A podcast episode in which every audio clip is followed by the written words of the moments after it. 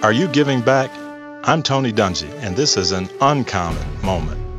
Of all the great people I've had the privilege of coaching over the years, Derrick Brooks is one of my favorites. Why? Because he gives back in uncommon ways.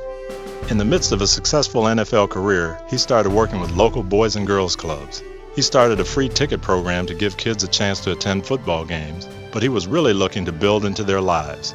He took kids on education trips where they learned about their destination, places like the Martin Luther King Center, Washington, D.C., and South Africa.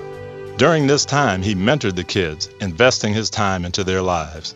Last year, the Brooks Bunch, as they're called, started graduating from college, and there's no doubt in my mind that Derrick's involvement, his going the extra mile for them in uncommon ways, played a big part in their success. Young men today need more mentors like Derrick Brooks, and you can be one of them. I'm Tony Dungy. Learn more at daretobeuncommon.org.